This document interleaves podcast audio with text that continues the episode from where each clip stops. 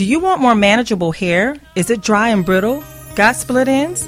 Nefertiti Secrets is an innovative system infused with a unique blend of nature's most nourishing ingredients, including moringa oil, keratin protein, aloe, sage, and rosemary extracts. Our formulas contain natural remedies that were used by ancient Egyptians. This amazing system will transform your hair with regular use and creates hair that's softer, silkier, and more beautiful than ever. Embrace royalty. For more information and to purchase your own products, go to nefertitisecrets.com.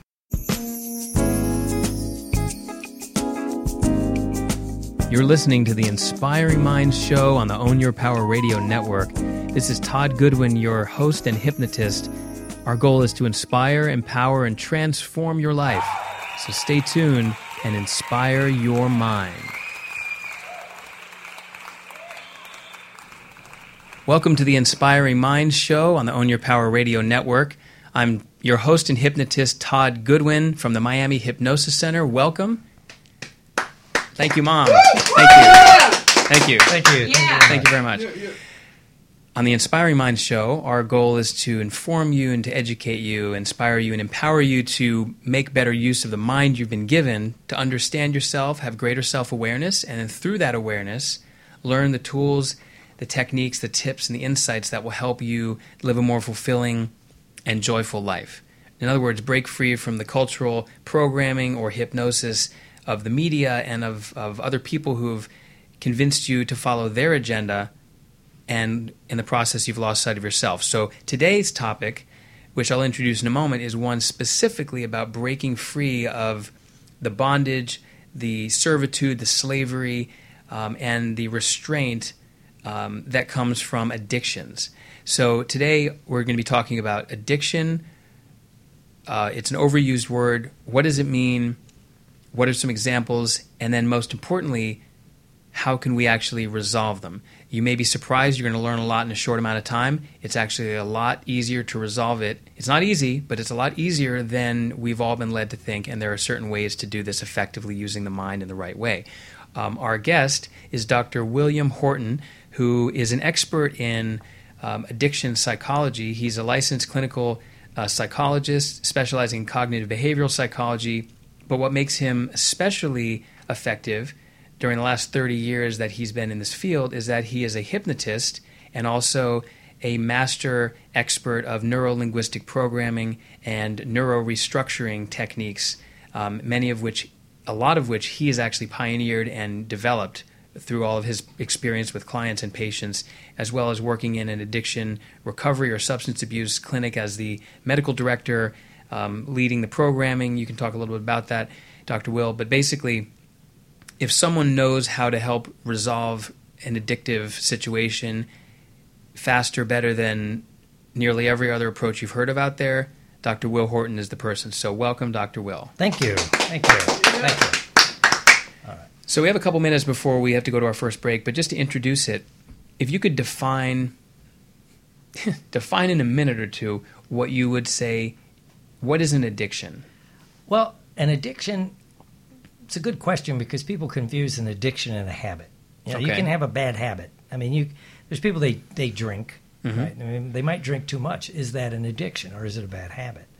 Well, clinically, if we step into the clinical world, and it kind of makes sense, it's an addiction when it causes a lot of discomfort in several areas of your life, like your finances, your interpersonal re- relationships, your career. Uh, do you have any run ins with the law? And if you have negative consequences and you keep doing that habit, then it becomes an addiction. Because uh, and they used a lot of thought was if somebody gets a DUI, and you know they make them go to AA and they want them to go to treatment, are they an alcoholic? Maybe, maybe not. But if they get a DUI and they never put themselves in that situation again, they they probably don't have a problem. Mm-hmm. You know, as opposed to the guy that this is his third DUI. Right. Then I'll okay, well you're doing it in the face of a lot of negative consequences. It's like fool me once, shame on Right. And Right. yeah, and if your boss threatens you that hey, you come in late again, you know, there's going to be hell to pay and you show up late, well, because you were out drinking again, Right. then it's a problem. And then it's probably an addiction. And you can't just stop. A habit it, it's painful to stop, but an addiction it's it's damn near impossible to stop. And we'll get into that because a true addiction it becomes a brain based issue. Mm-hmm. You- to get mad at an addict for maybe you know having the addiction is like being mad at a diabetic for being diabetic. Right. You know, you don't beat up a guy because he's diabetic, but oh, he's just a weak-willed addict. You know. Well, but we- we're going to talk about this, and obviously, you have you know vastly more experience uh, working with this than I do. I've been a hypnotist for almost nine years, and you've been doing this specifically focusing on addictions for decades. But uh, you know, I have my own opinion from my perspective about how much of it seems to be mental versus blame, blaming it on the brain and blaming it on the physiology. Like someone who's overweight saying, "Well, you know, the problem, thyroid." doctor, right? It's my thyroid. The problem is obesity runs in my family," and then the doctor says, "No, the problem is no one runs in your family." and that's why Yeah. people are fat. So anyway, jokes aside, we're going to get back to this in a moment, but it is important because you um, have pioneered a lot of techniques and have communicated through the books you've written, the alcohol and addiction solution. Right, that's one Right. book. Okay, and and through your clinic and as a hypnotist and through the mental health um, or the substance abuse center, teaching people how to use their mind in a way to actually um, Right. gain the greatest advantage they can. So, as difficult as it might be to overcome an addiction, there's a message of hope that's legitimate. Then, right? Yes, yes. Okay, so we're going to get into that in a moment after we come back uh, from our first break. This is Todd Goodwin with the Inspiring Minds Show, talking about what is an addiction and how you can overcome it more easily and naturally than you thought possible. We'll be right back.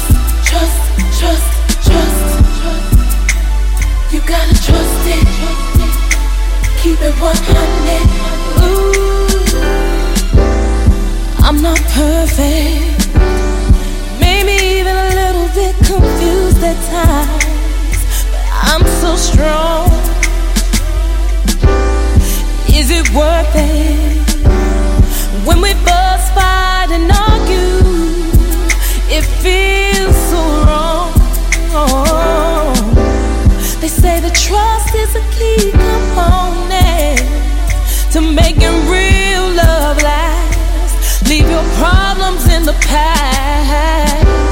So if you really, really want it, then you better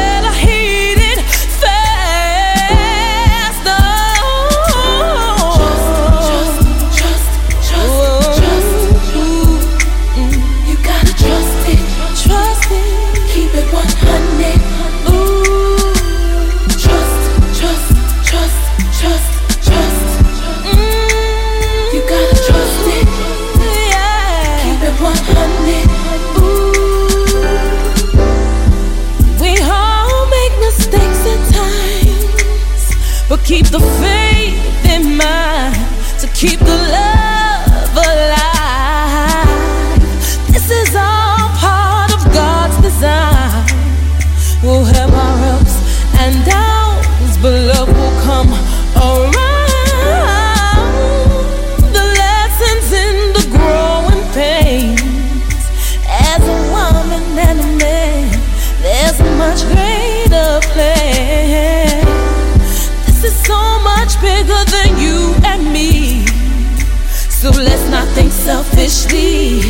Take the bitter with the sweet.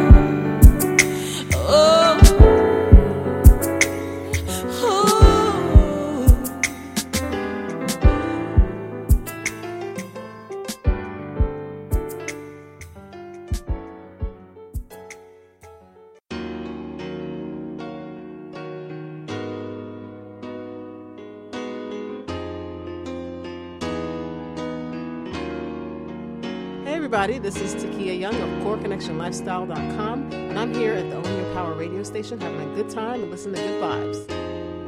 Hello, everyone out there in this wonderful world.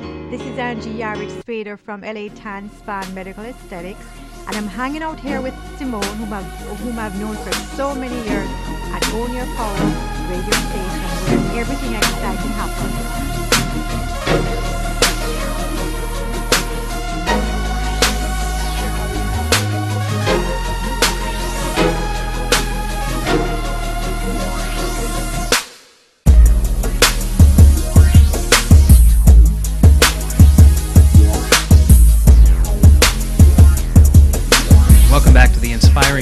Show on the Own Your Power Radio Network. I'm your host with the most, Todd Goodwin, board certified hypnotist at the Miami Hypnosis Center.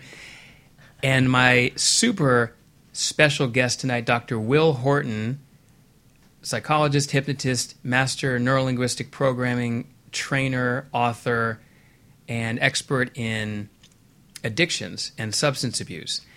Uh, so we talked, Dr. Will, briefly about what is an addiction, how does it differ from a habit, and if I recall, you said um, a habit or a habit is maybe more mental or emotional, whereas the addiction is definitely more neurophysiological, more brain based. There's more of a a real hook in there than just you know the conscious subconscious debate that we think about when we think of our Right. clients as a hypnotist. Yeah, and, and the field is changing, and, and the more we're finding about the neurochemicals and the neural loops and all the things that are going on, you know, the neural feedbacks that are happening, that it, it's lending more more and more credence to that it's not what they thought it was, mm-hmm. right? But unfortunately, it's a, a field that's not researched the ways or some other things are, right? And What do you mean by that? well, if you look at like how much money is going into research on a physical disease, like a cancer, heart, anything like that, and then you look at something that kills almost as many people, which is an addiction, it's not studied that much because it's it's the box is so big. There's different types of addiction, so they haven't really researched. But there are guys doing a lot of research and, and things, and more and more stuff's coming out. But also with that one of my big things is the field of treatment addiction has not really changed in about 50 years. Hmm. You know, when you go to most treatment centers in the United States, they still pretty much dry you out or clean you out, depending if it's drugs or alcohol, mm-hmm. and then, you know, get you to eat some good food, get you some rest, you know, vitamins and that, and then start sending you to AA meeting. Right. which is fine, but then they do some therapy, but not that much. And then it's ad hoc. I mean, even in a center, this is why it gets so frustrated. Even in a center, there's no protocol, right? Usually. Uh, I'm talking in big generalities here. But you're a therapist, you may be doing this stuff. I'm a therapist, I'll be doing totally other stuff. So, how does the client know if they're getting the best of anything? Because there's no quantitative data on, like, uh, uh, I'm a big one on protocols. I do like that about medicine. You do this, you do this, you do this, you do this. This usually happens. But guy goes into treatment, maybe in the same treatment center, but he he gets a great result and someone else doesn't because there's no standardization. Right. So they're looking at all this other stuff. And when it goes back to like the difference between an addiction and a habit, here's an interesting one. I call it the happy rat study, right? This is my happy rat story. Mm-hmm. And there was a, a, and it ties into a lot of the thought processes going on, right? In the 1970s, they did a commercial. And what it was, they took a, a rat, they put him in a cage. They had the water bottle and food and stuff, and they had cocaine, right? And that was it. That was all there. And they got the rat. This hooked- must have been in Miami, right? Yes, this it was the- Miami. Mi- It was, it was a. It was, I almost said something politically incorrect, but not that I would do that. But anyway, the the rat got hooked on cocaine, right? So they got it hooked on cocaine. So finally, then then they put in like different food. They put in a female rat, and rat was just doing coke, mm-hmm. right? And it did coke till he died, right? And so they came out with the commercial. One drug is so addictive that even whatever, like it will turn down food, it will turn down sex. It'll just basically, and that started the real war on drugs. That mm. that absolute got it stopped. Okay, fine. And you know, it's like interesting, and boy, it really led to where we're at now: zero tolerance, da da da da da. Okay, well, and and the public bought it. It was a cool commercial, right? Mm-hmm. So, but what was interesting, there was a psychologist said there's something wrong with this picture, right? And because he went back to the 19 late 60s, Vietnam, all a great majority of the sol and that's I don't want to say it that way. A lot of soldiers in Vietnam got hooked on drugs or alcohol because it, was an unpopular war. You know, they they were persecuted for going, they were persecuted for not going. It was it was a no win situation. And they were probably traumatized and They're- had post traumatic stress from their experiences. And it was, and- yes, and it was a bloody war, close combat.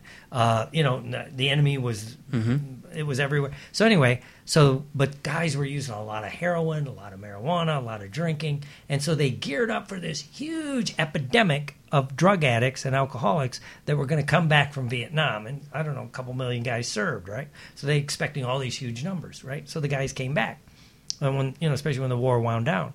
Well, they geared up for it, and when the guys first came back, and we're seeing this duplicated with the current war veterans coming mm-hmm. back. When they first come back, they still because they're drinking a lot or drugging over there, they come back. They were still doing it, but not as much. But what was interesting, you give it a few month follow up. A great majority of the guys, over ninety percent, just quit. Hmm. And even some of them, most of them went back and been normal. They could have a beer. They could, you know, they were just normal, which went against everything that people would said, right? Right. Don't ever don't ever have a Yeah. drink again and, all that, and, right. and all this other stuff. And so what happened was, well, once they got acclimated back into the world, as we used to say, once they got back to the world and got happy, got in a better situation, the addiction fell by the side. You still had ten percent that were still alcoholic, drug addict, doing those things. Fine. So then they went back, the same guy, and he took the rats and he said, well, one of the problems is rats are social animals. They're like mm. people. You put a guy, it's like putting a guy in a cell. Okay, here's water, here's food, here's Coke. Well, you might just do it because you got nothing else to do. Right. Right? So the rat is isolated, and as a result, he's And it- naturally stressed. And and rats are curious. And anybody that's ever dealt with rats, I you know we used to have a lot of these fruit trees. We got fruit rats. They're smart little buggers, mm-hmm. right? And so they're bored. So he took the same rat, got him hooked on cocaine, got a bunch of rats hooked on cocaine. They must like cocaine, right? So got them all hooked on cocaine. But then he took them out of the that situation and put them in happy rat scenarios mm-hmm. where there's there's there's other rats. There's and this became important. Baby rats, you know, they like to nurture. So they're all and toys and this.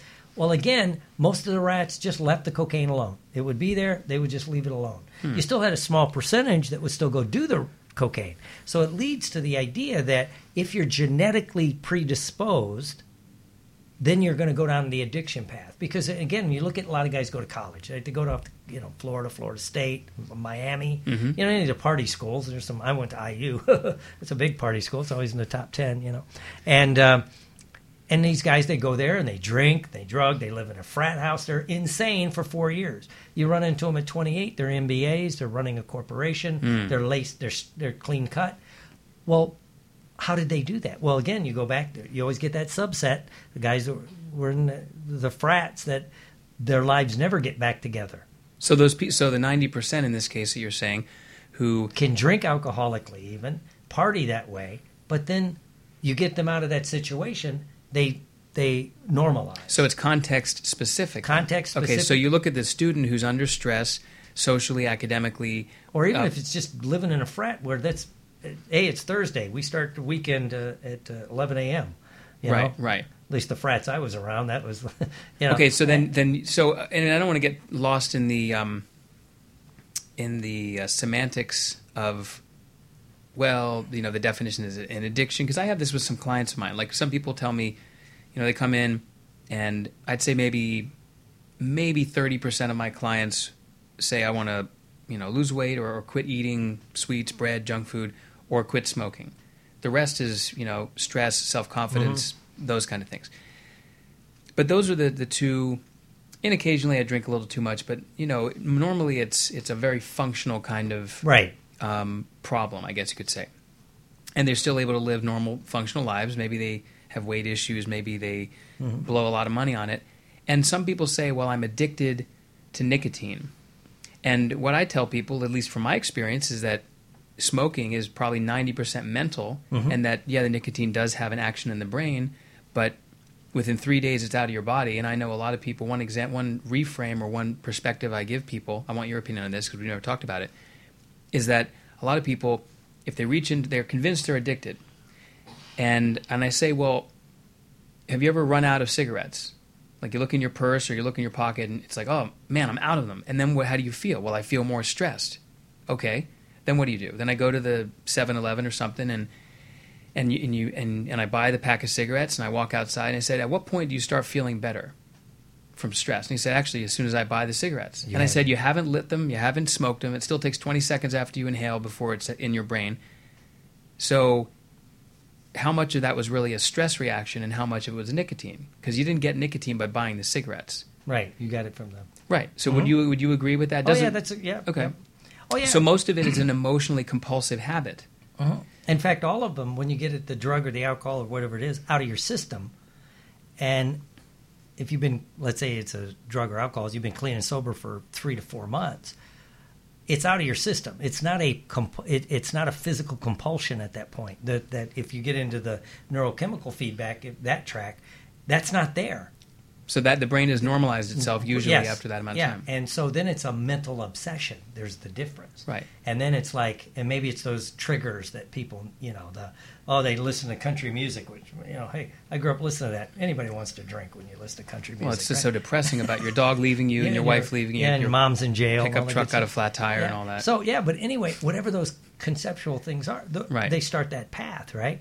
And so then it's the mental side, and that's the that's that thing that we can help people with. It's Right. like, okay, let's make this change, right? Uh, and then you you hear people make these weird links, like you say, like when they say, you know, nicotine is more addictive than Than heroin. heroin, right. And I'm like, well, you know what? I've worked in treatment centers. I've seen heroin addicts curl up in the corner, puking and crapping in their pants. Right. The only thing a smoker does is bitch, you Yeah, know, right. and whine. I mean, that's it's not the same thing, you know. And more people die from alcohol withdrawal than any other drug in the world, right? But oh no, it's nicotine. Why do they think that? Well, Well, sells a lot of patch gum, all that and stuff. they they which do that, that stuff doesn't commercial even work that well. yeah, there was a cool commercial. It was they got to use money that they had to pay for to get people to quit smoking to make this commercial where you know like a guy's trapped under the ice and you see him scratching the ice and they go sometimes you want a cigarette and then he breaks three so bad you just gotta you gotta have it or whatever it is but it's like any smoker can relate to that. Mm-hmm. and it's like and we know it's hard to quit. Most people fail. That was in the tagline of the commercial. Yeah. so they're programming you to fail. Right. and and so it becomes the the mental side. Every day every day people throw down cigarettes they throw away drinks um, they change their diet without ever seeing a guy like us Right. or a lady a lady like a lovely hypnotist right? Whatever it happens to be they just quit what's the difference? That's what i'm always fascinated right? Or the guys that go to aa i'm a big 12-step advocate right? When you look at that why hasn't people really looked at okay success ratio by the way do you know this? You could walk into the best treatment center in the country or walk into an aa meeting cold you have the same statistical chance of sobering up. What is that, like It's- 15% or yeah something? about 15% or less right? So it's not good and yet you're still a fan of it. yeah, well, um, but the re- but the people that suc- no one's ever said, okay, like let's say I take hundred people that's been successful in AA and sobered up, and say, what are you doing? What are you doing that's different than the guy that can't sober up? And what are the mental constraints? What are the what are you doing different? And I think it has to do with they neuro they, without going through maybe what we would do formally, they've neuro restructured themselves. They do neural restructuring techniques. Okay. They think different. They act different. All right, they so we're gonna, a new we're, you. we're gonna get into that in the second in the, the second major segment of the show because you know listening to this is great, but the reality is what's different about talking about addiction from what everyone else has already heard before. It's that, that you can actually over override the the emotional part and and get a leg up on whatever the physiological issue is, especially once once the physical or chemical part is passed. Mm-hmm.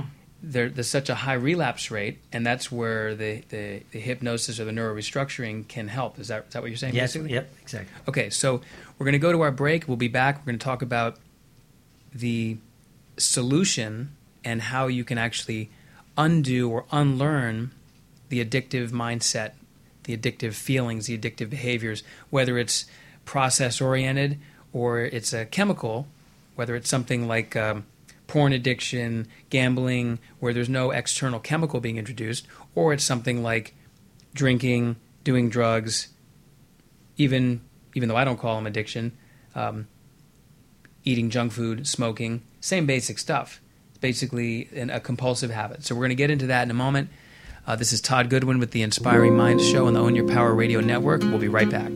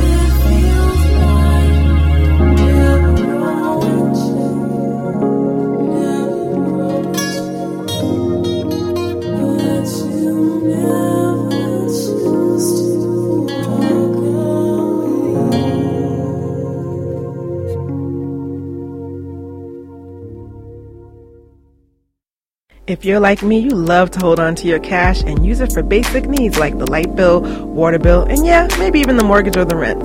That's pretty much all that I use cash for since I get almost everything on barter. In a typical month, I get my hair done, eyebrows waxed, printing services, massages, business coaching, personal assistance for my companies, social media marketing, and more, all on barter. Oh, and did I mention travel? Yes, to many different exotic locations like Costa Rica and Barbados on barter. I literally Save thousands a year, and I'd love to help you do the same. All you have to do is join the Give and Take Network at www.giveandtakenetwork.org. That's give, the letter N, take network.org. When you join Give and Take, you'll learn how to generate more business, reduce your overhead, and save cash. Barter is definitely smarter, and don't let anyone tell you any differently. Join us today at giveandtakenetwork.org.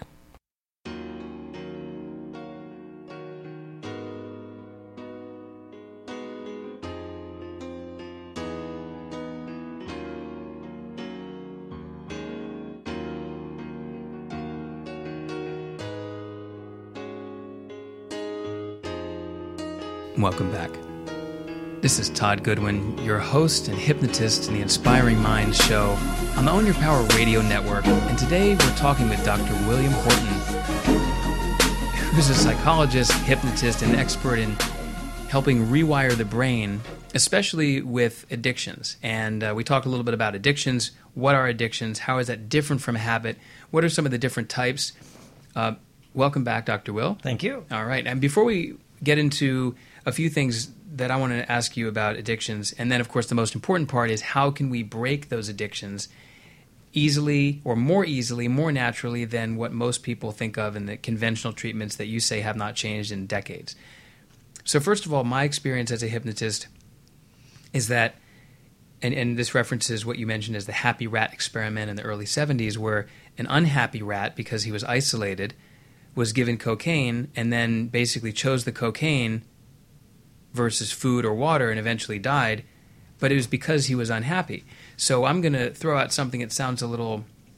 Um, well, I'm just going to throw it out there, and you can catch it if you want. If you don't, just let it, let it fly on by. if you weren't so low, you wouldn't need to get high. I could- yeah. Right. So so if if you're I'll give you one quick example. This is a process addiction. I had a client several years ago who was a flasher. I don't even know if I've mentioned this on the show yet, but he was a, I promised to, and so now's the day. He was a flasher. He came in. He said, um, "I'm a sexual exhibitionist. I go out.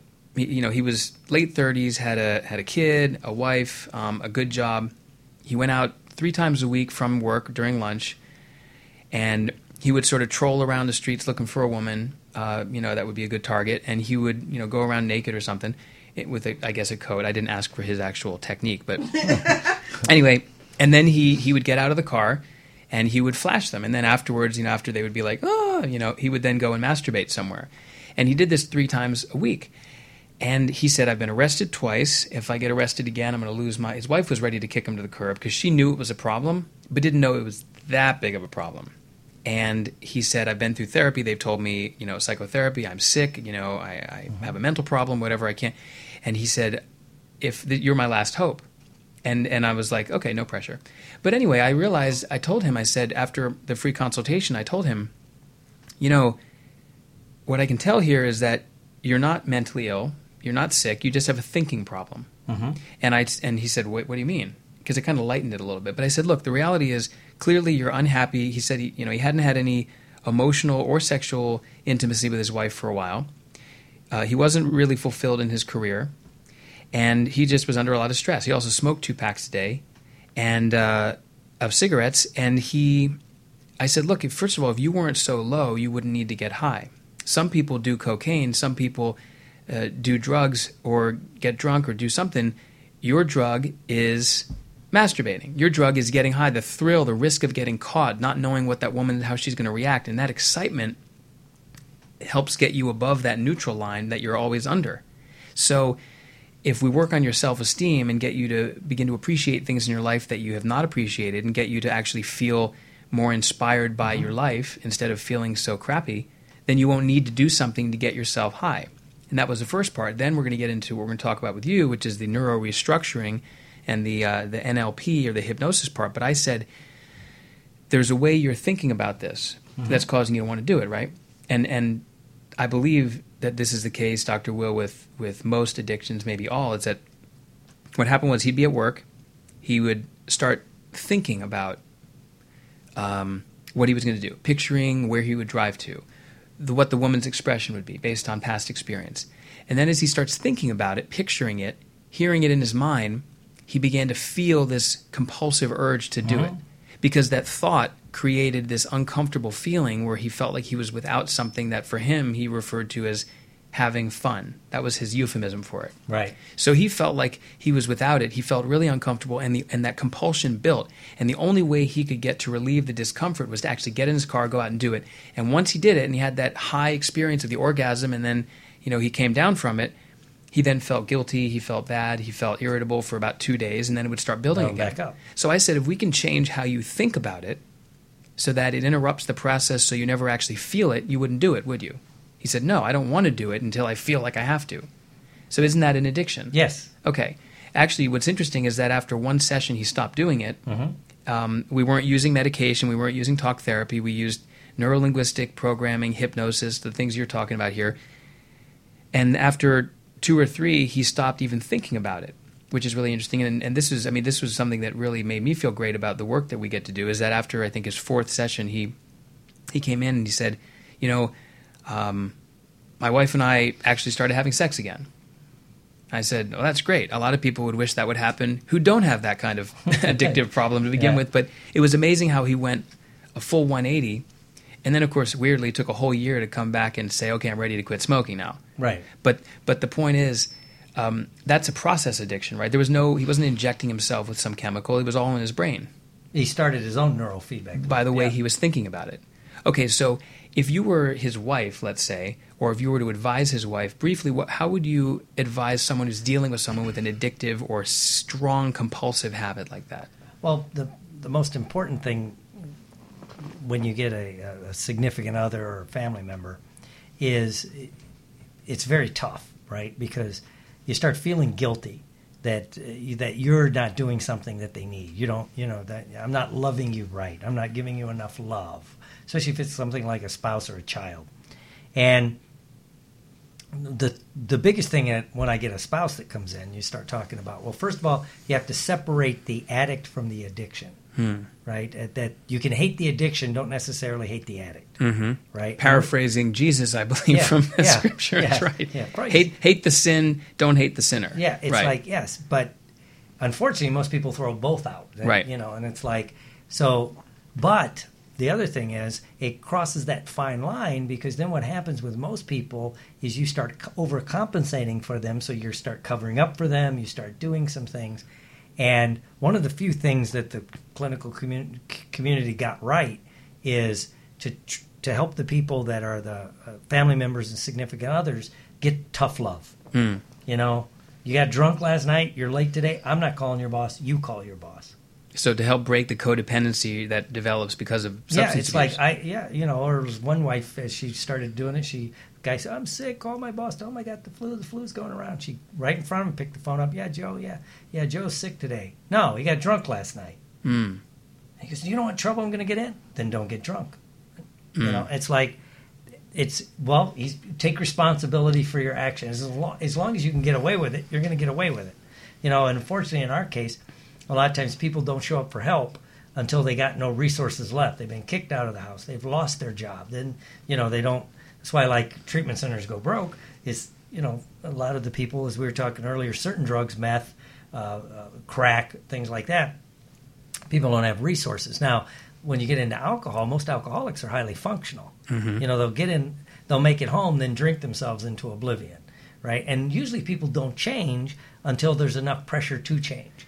And one of the things you can help a spouse or significant other or child is get the up the pressure. You know, one of my favorite sayings, sounds kind of so cold, is set them on fire, then offer them a fire extinguisher. You know, you got to up the pain. Well, and if they're not in enough pain, they don't feel like they need to change. No. Yeah. If you're giving them the excuse, you're doing this, uh, you know, and it's it's that, you know, and it's tough love, and it, it's harder. The reason it's called tough love, it, and people get it confusing. Yeah, you're being tough on the addict, the alcoholic, the person with the process Right. addiction, whatever it is. It's tougher on the person doing it because you're like you you see their pain, Right. You know, after the remorse of you know the guy gets gets arrested for flashing, you know, you Yeah. see the pain in that, but then th- they're off to the cycle. Well, one of the things I would I'd tell you about that is that one of the things I remember telling him when I met him, because he clearly felt very ashamed, and I said, "I'm not going to judge you. You've already done that for yourself. The reality is, you feel deeply ashamed by what you're doing, and quite honestly, that's making you feel worse and putting you more likely To to, go do it again. Yeah. If you didn't feel so low, you wouldn't have to feel so high or Mm-hmm. get so high. So, um, how when we talk about the neuro restructuring techniques using hypnosis and neurolinguistics, what are some? I mean, obviously, we don't have time to get into the specifics, and that's why Right, they right. should see a, a, a trained, certified hypnotist who knows these things. Um, and, and obviously, unfortunately, even though hypnotists tend to be the best um, Mm-hmm. profession to see for at least for the things like eating and smoking and drinking and the process behavioral addictions, um, a lot of them don't even really know a lot of these techniques, Right. do they? No. So, what would you say about those? How can people break addictions? Getting into the subconscious, the emotional part where the habit is based. Well, one of the things you brought up with the with the guy with the flashing is it starts the, the cycle of a compulsion or, or like a binge, if it was for most things, is basically what happens. The behavior, whether it's an external or internal, the behavior that you know builds the pressure is the only behavior you know to relieve it. So you, you you feel so guilty about drinking, but the only way you know how to feel better is to drink Right. right? So it, it gets you stuck in a loop. First, you got to break the loop, right? And you know that's why removing people, and and that's why they came up with the you know take people out and put them in treatment, put them over here. Well, people won't drink in treatment. Why? They're happy campers. They're being nurtured. People are there loving them. Their counselors are talking to them. You know, but unfortunately, they got to go home, and then whatever. and that was the environment that probably stimulated to begin with. Yes, and, and maybe you know whatever it happens to be, uh, or they'll throw the guilt on. So, so there's this. But one of the things we can do is, you know, again, when you look at people that that overcome addictions, they they they have a cognitive shift, right? And one of the things that they do is eventually they have to reinvent themselves, hmm. right? They have to restructure who they are. like an identity level It- it- change. it's an identity level change. I still remember I was doing a stop smoking seminar, and we're sitting at a table like this and taking their intake forms. The guy throws his money down. You're the guy that's going to get me to quit smoking. And I look up, you know, and I glance. He's standing in front of the desk. He's got a Marlboro belt buckle.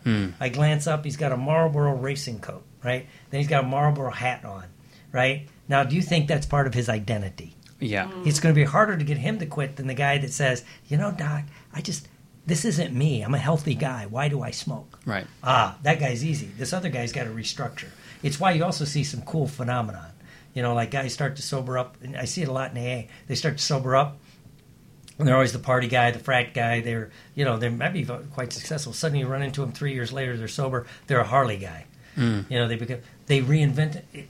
And they're sober, but it's it's an identity hmm. because that's that's one of the cores, right? That you got to reinvent yourself, and we have the technology to do that. You start like just picturing yourself different. You start doing things differently, and one of the reasons you ask, like, you know, I'm a I do like 12 step programs. One of the reasons, if you grew up in an alcoholic family, which a lot of people do, or drug addict family, things like that, or even process addiction, okay, and then you start to change your behavior, you have no models in the world of how to act. Hmm. You didn't get it growing up. Your friends aren't that way. Now, where do I find people that don't drink, that don't drug, that don't gamble? You know, well, you you got a better shot walking into a. That's what the people are there for, right? So anyway, that's. But most people aren't taught how to how to use a twelve step program. You I see. They just walk in and they They get addicted to this 12 step program Yeah, and, and- they can't leave the group because they're afraid they're going to relapse. Well, and yeah, they get a lot of negative programming in that. And no one taught them, look, this is what you should look for when you're at a 12 step program. These are the models, these are this. So, but what we can do and, and help people do that is realize that it's that, you know, thinking. And, and you know, uh, uh, and, and if you get into the, you know, the mental process, when you're under stress, and those neurochemicals spike and you need to re- you need to calm down you know there one of the things that does that is things like meditation right? Things like meditation. Because it equalizes your um, serotonin and dopamine. It equalizes it. Mm-hmm. like the brain balance. right and hypnosis does it. When you've hypnotized somebody in the middle of the day especially somebody who's never been hypnotized right and you first bring them up okay five open your eyes come on back what, how many times do you see this mm-hmm. why they've never they've never hit that state in the middle of the day Right. Normally they're asleep when they're like that. yeah, it's like this is weird because they're calm in the middle of the day. They didn't, you know, it's like, and you get that effect when you're with a group of like-minded people, Hmm. right? So I like people go to conferences. Hypnotists go to hypnosis conferences, right? It's that group mentality because if you take a cow and you separate it from the herd and you scare the sh- crap out of it and it's all terrified, when it gets back to the herd, it gets right in the middle, and you if you wired it, it its brain just right, and so that's why you see people. Another good reason about the twelve steps, they make it into that group. It's a group. We are social animals, Mm-hmm. right? So you get a guy to quit drinking or drugging or whatever. Well, Flashing. what yeah, where what do they do now? Especially a thing like especially with a culture of it like alcohol drugs and gambling right? Now they're out of that culture. Now they got no friends. So they need they need a new so they need to upgrade their social circle because that's the Mm-hmm. go to college. That's where like i've seen people sober up. Uh, they might go to some meetings then they go to college you know and then you know they get degrees they start doing other things And they think of themselves in a different way, and in a way they think of themselves is inconsistent with the addictive with the behavior. old self and then eventually they don't just say they're the person that just wouldn't drink again or they Right. wouldn't drug again or gamble it's just not who they are Okay, so doing that because we got to wrap up in a minute, but doing that in combination with resolving maybe long long held emotional trauma or unresolved crap from childhood. Yes, you hit on something because a lot of the current research is probably as high as fifty percent with a fifty percent of the people with addictions, if not higher, have unresolved trauma. Right. Because remember, it's not. And a lot of it is sexual abuse could be sexual abuse, and it could be a, what you and I might say. Well, that's a, that's not a trauma. Well, to that little kid that had it, it Right. was a trauma. Right. You know, and you know that his mom is.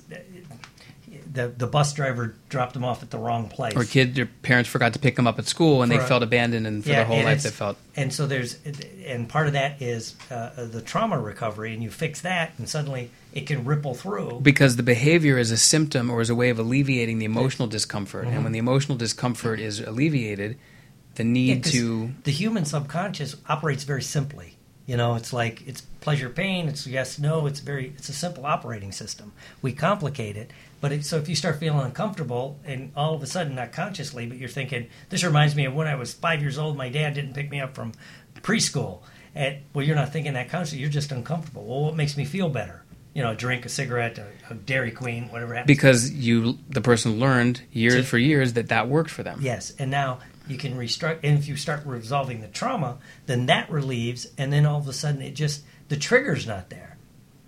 You know, it's right like wow, it's so you, you you're working at making those changes as we wrap up making those changes at the identity level at the behavioral level The at belief the belief level and of course basically that's changing how someone thinks which changes how they feel and that uh-huh. frees them up to change their behavior right. And then- Okay. and when you really see it work elegantly, plus you know you get people, especially if they're in the anything with the culture of it, drinking, drugging, gambling, things like that. If they clean up, not only you know they'd say in traditional treatment, well, don't go there. You know, don't go there.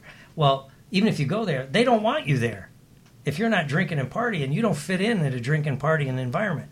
Why? You know, if you're not gambling, Vegas is a very boring town.